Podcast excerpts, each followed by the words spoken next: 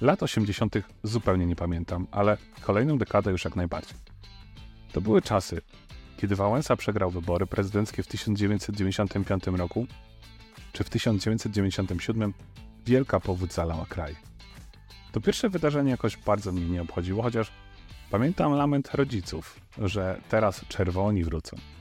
Czerwoni, no fajnie. A co z zielonymi? Ile oni licytują? Powódź natomiast była już bardziej namacalna. Bo o ile nie zalało naszej wioski, to okoliczny Dunajec przestał nadawać się do pływania. I to był mój dziecięcy problem. Egoistyczny fakt. Ale byłem dzieckiem i niewiele rozumiałem z tego. Pamiętam też jakieś obrazki z telewizji zalanych domów czy całych wsi i miast. Dobra, czas mamy określony. Wracamy do motoryzacji. Co jeździło po mojej wiosce i okolicy? Fiaty 125P, 126P, Polonezy, Skody 105, gdzie niegdzie faworytka się zdarzała. Wujek miał Felicję, jeszcze inny miał Volvo, które było już takim namacalnym zachodem. Jeden gość na wiosce miał też zezelowaną beczkę. No i właśnie w takich czasach dojrzewałem. Nic nie było w sklepach, świat był szary, biedny. Więc samochody też były nudne. Ich zaledwie było kilka modeli. Ale minęły lata. Pojawił się internet, wraz z nim YouTube, później wysypały się różne kanały mówiące o starych autach. Lepsze niż ten. Pokazujące samochody, samochody z lat 90.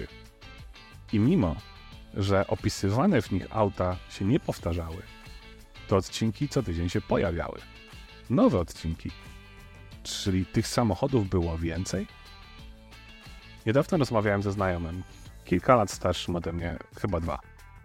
I on mi mówi, że miał BMX-a. Takiego prawdziwego. Jak był mały, nie że. Ale on się wychował w mieście, dużym mieście, bo w stolicy. I taka była różnica w Polsce między wsią a miastem. Dostęp.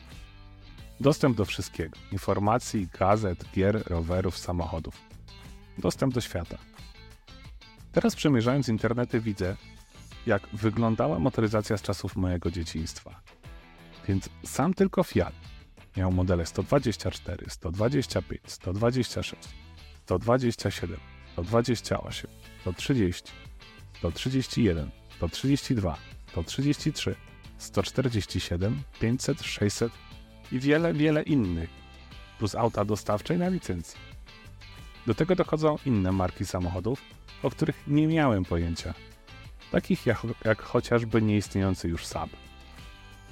I nagle okazuje się, że świat motoryzacji nie był taki monotonny, że był ogrom modeli, a samochody były kolorowe, że wyposażenie, jakie było dostępne, było całkiem spore, a mnogość akcesoriów zbliżona w zasadzie do współczesnej.